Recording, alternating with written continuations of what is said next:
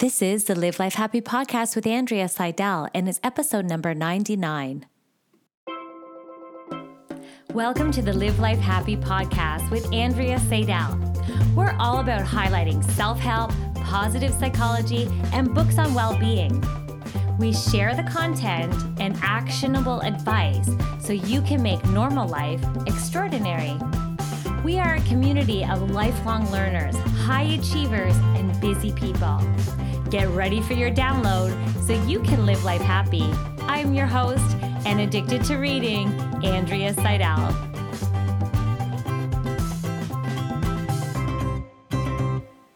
Hey there, Andrea here. I hope you're doing amazing. I'm so excited. I highlighted such a great book this week. It's called Learned Hopefulness The Power of Positivity to Overcome Depression by Dan Tam- Tomasulo. I don't know why it is. I can never say these authors' last names. It's so funny. Like I could say it over and over again, but then when it comes to the podcast, for some reason, I don't know. I like stutter on their voice, but it's Dan Tomasulo. He is a PhD. This book is so good. It's all about learned hopefulness and it's the power of positivity to overcome depression. But okay, not just depression, but are you feeling down sometimes? Like it is totally human and natural to have these ups and downs and to have times where we're feeling a little bit deflated, a little bit, you know, just disappointment, disappointed even, or just feeling down, just a low mood. And so this book, oh, it's so good. It's like there's so many little nuggets of genius in this book. And of course, I always say to my listeners, if something sparks your interest to purchase the book and support the author because there's so many awesome exercises within this book too. And I love the concept of this book, right? Is all about how we can learn hopefulness. So, welcome to the podcast. If this is your first time here, I'm so happy that you're here. This is so fun for me reading these books because I am a little bit book obsessed.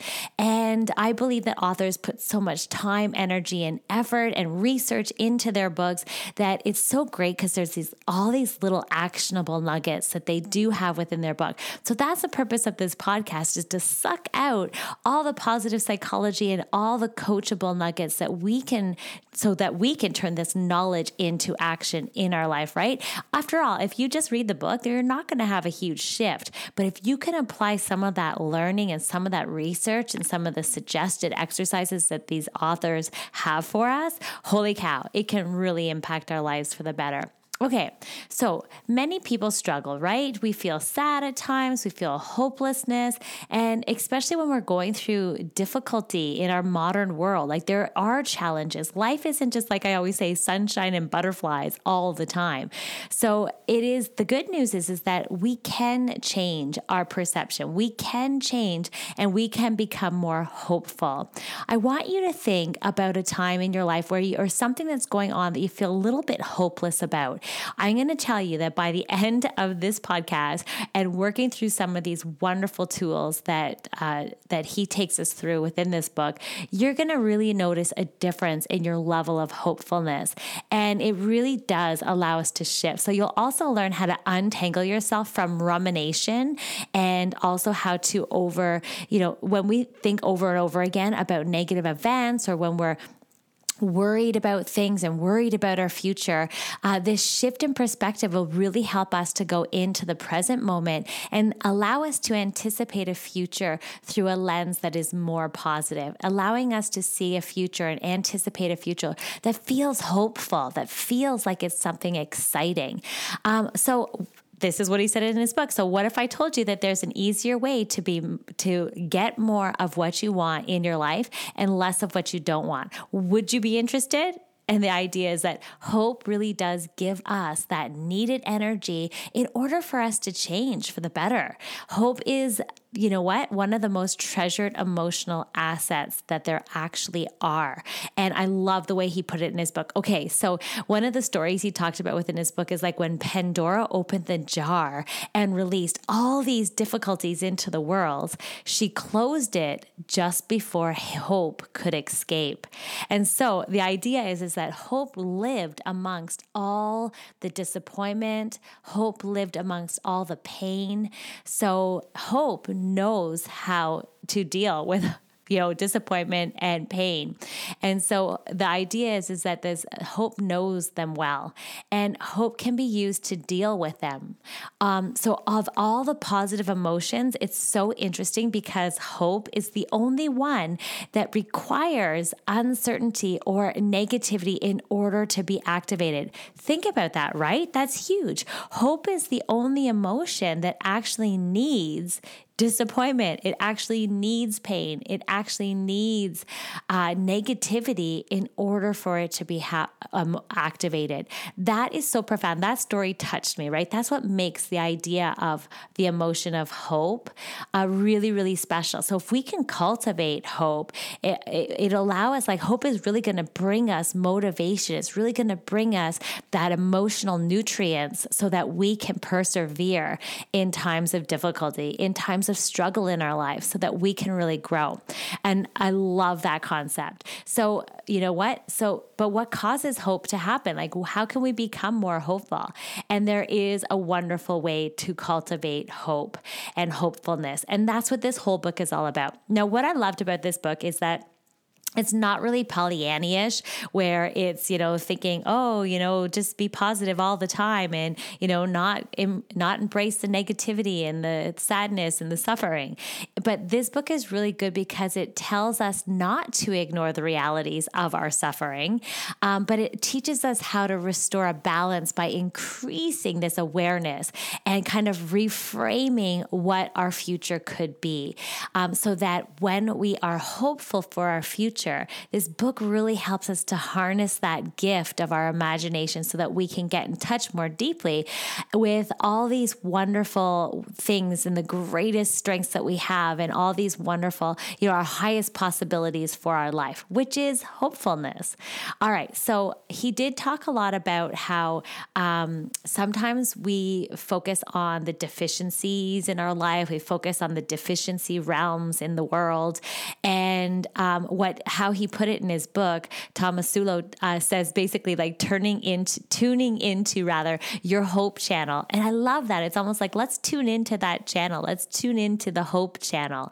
And we can shift that. So disappointment, frustration, all those, the unknowns and uncertainty for our future, hope is actually a necessary ingredient to help us get through that. So, by focusing on the positive potential that already lies within us, so focusing on our strength, and you know that that's the strength switch, right? I love Lea Waters' book on the strength switch, and that's what it all is too is focusing on what your strengths are and tapping into that and really seeing your potential that lies there.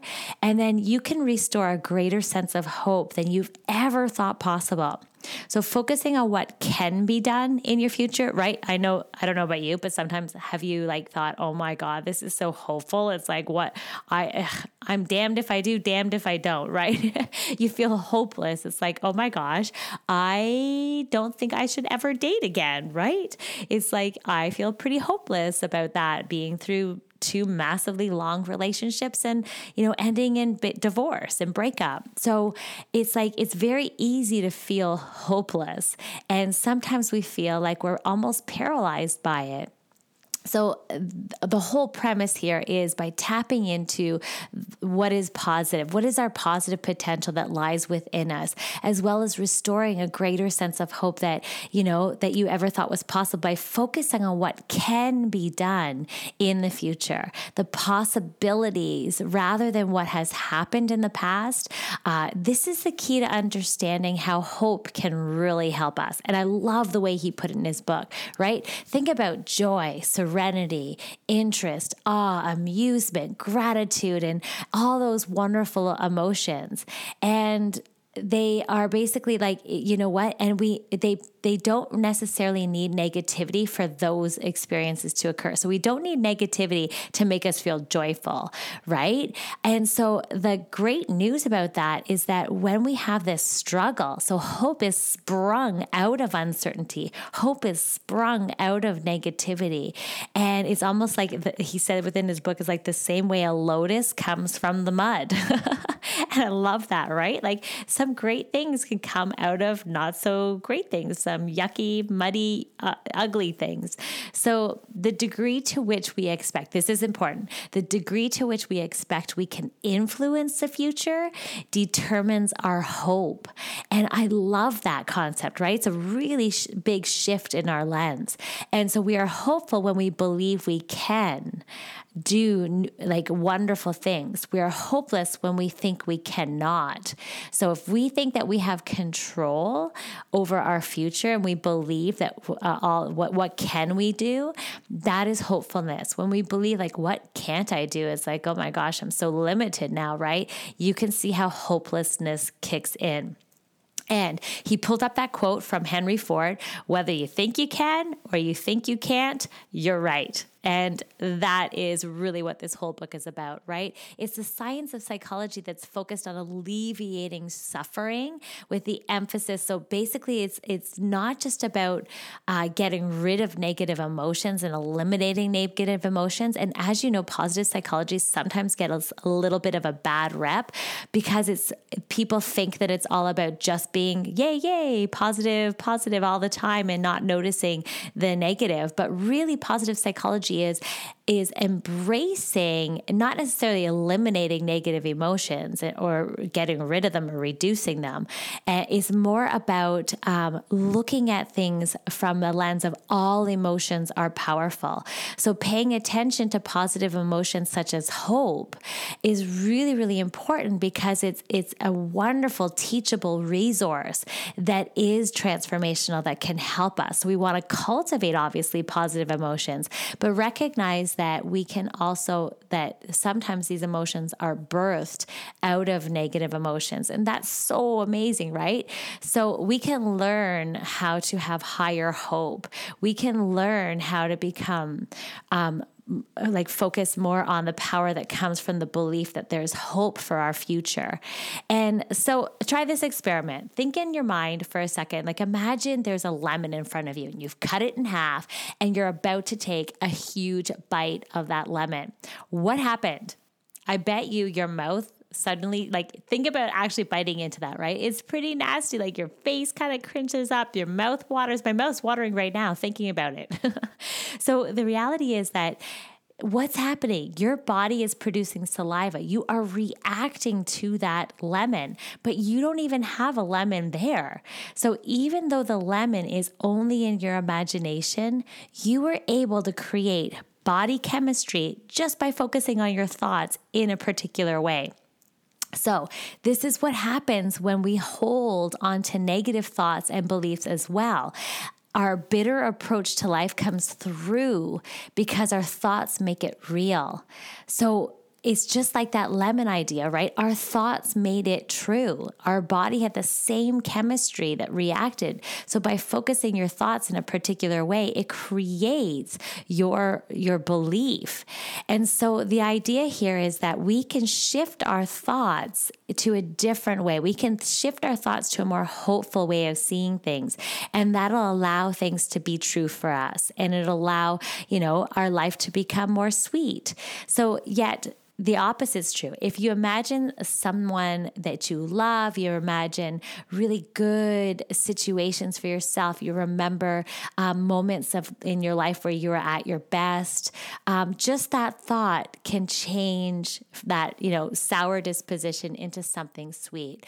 So he uses this example within his book because it really does portray the power of our thinking and how we can shift um, our thinking and we can actually grow and learn hopefulness. And just by shifting our thoughts, um, is it's really we can either hold on to negative thoughts of the past and the belief and create beliefs around it or we can hope for a better future and take control of what it is that we can change and what can we do and that'll really create a more sweetness in our life And I love that. That's basically my overview of the book. And it was so great. Um, he did talk a lot about recalibrating your goals. And what he meant by that is that as longer term goals become more uncertain, uncertain, right? If you have these really long term, grandiose goals that are way out there, it's almost really, it's, it can be depressing, right? It's like, oh my God, I'm never going to meet that goal. Um, so his suggestion and research has shown that if we make these micro goals, they can really recalibrate our goals. They can really recalibrate our focus and allowing us to re engage and become more hopeful. And so by breaking down your goals and kind of having micro goals, even bringing them into the days, um, it, think about it like think about ways that you can accomplish goals within briefer time limits. And he talked about how it really does get the ball rolling for you. And what does is it helps to awaken what he called the hope circuit, right? And I don't know about you, but if you start to see momentum, you start to see things unfolding, you're like, hey, that's great. And then your confidence builds and you feel more hopeful that you're going to get closer to your goal. And right. And I do that with my writing clients is that, I mean, the big goal of writing a book can seem, you know, very daunting and can be, make you feel a little bit more hopeless, right? Am I ever going to be able to get this done? Whereas when you break it down into chunks and micro goals and like steps and chapters and things like that, um, it's really great because then you can start seeing, you can re engage into that hope circuit. It's like, oh my gosh, I can see this unfolding. Oh my gosh, people start to see their table of contents coming together, their content that needs to go there. Oh, yeah, that story goes in there and all builds and it gets really exciting. So by recalibrating your goals within his book, that's what he's saying, it allows us to re engage and become, it really does awaken that hope circuit.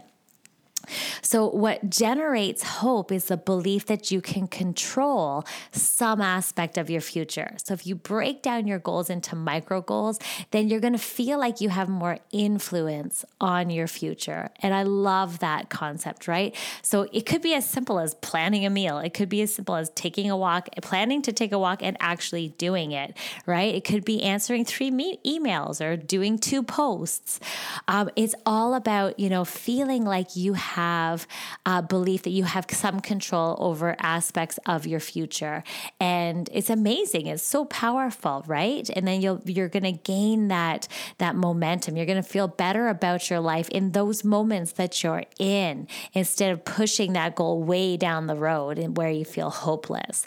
Um, so hope is generated when we can detect and expect to have control over something in our future. So I love that idea of micro goal setting to help us get there. Good.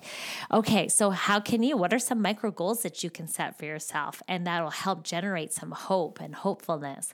All right, the other thing he talked about is some of the wonderful ways to exp- to build this hopefulness is to think of it in this way. Oh, I love this metaphor. Okay, so we do have what's called a negativity bias. I talk about it all the time on the podcast because it is a, po- a, positive psychology um, thing, right? It's a, not just it's just the study of it is the awareness of this negativity bias really helps us to gain that self awareness so that we can override, so to speak, this negativity bias that's hardwired in our brain.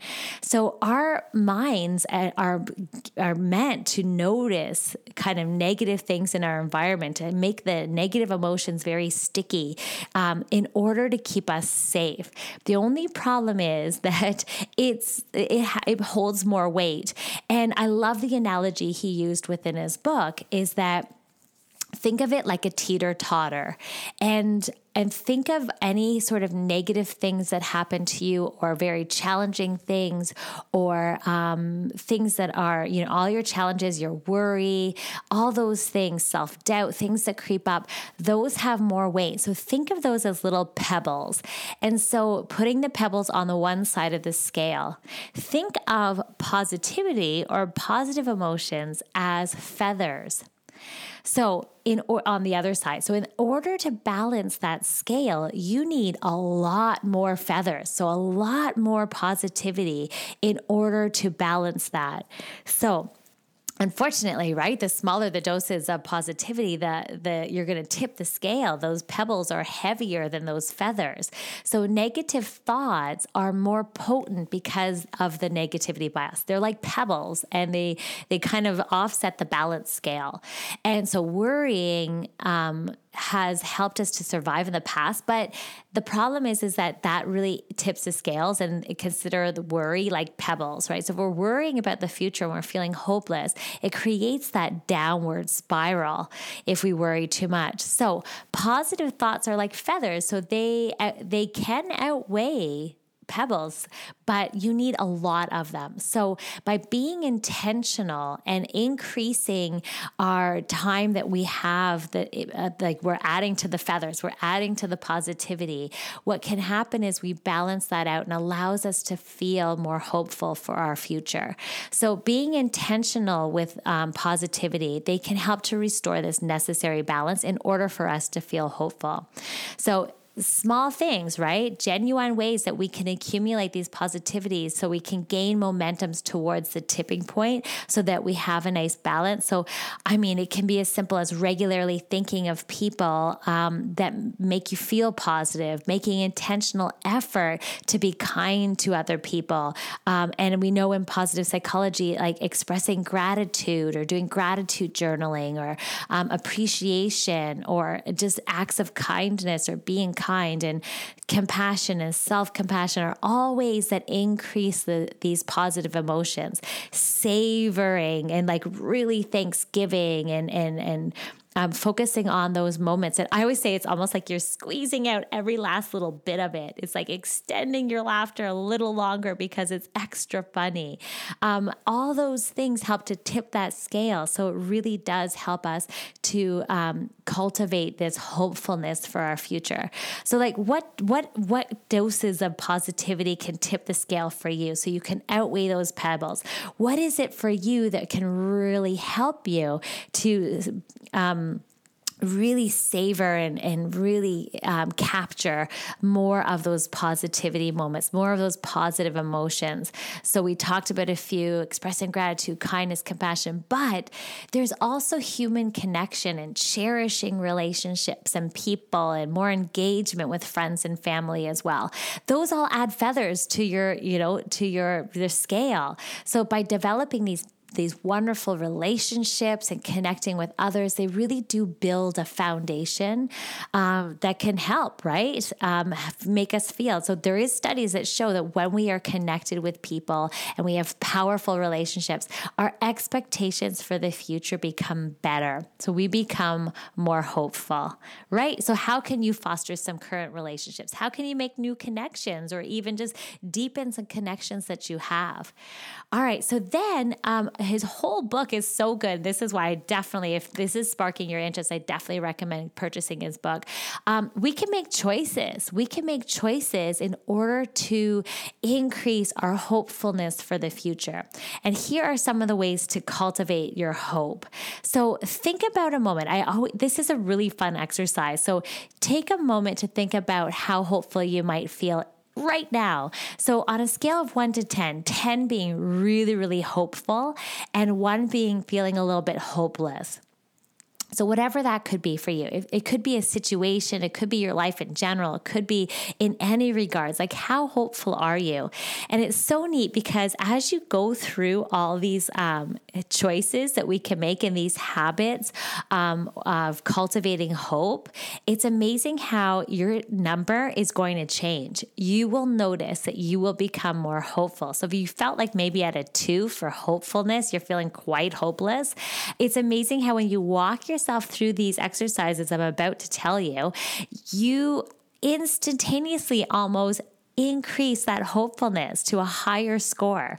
Okay, so let's go through them just really quickly. So, I, and again, this is all in the show notes. It's at my website. Click on Book Vault. All you have to do is subscribe to my newsletter and you get all these mind maps, access to everything there. It's over at andreaseidel.com and there's a whole list of this. So you can walk your hopelessness or your hopefulness through these habits and through these choices that we can make. All right. So the first one is talking about seeing possibilities. So challenging your beliefs about any of your limitations. So, challenging that belief. So, seeing possibility instead of closing it down and seeing obstacles. So, just by seeing possibilities, what's possible here is really amazing because it might challenge your beliefs about any limitations that you might have or that might be in your world. I love that one. The next habit that you can adopt is adjusting your perception. So, transforming negative beliefs into hopeful ones.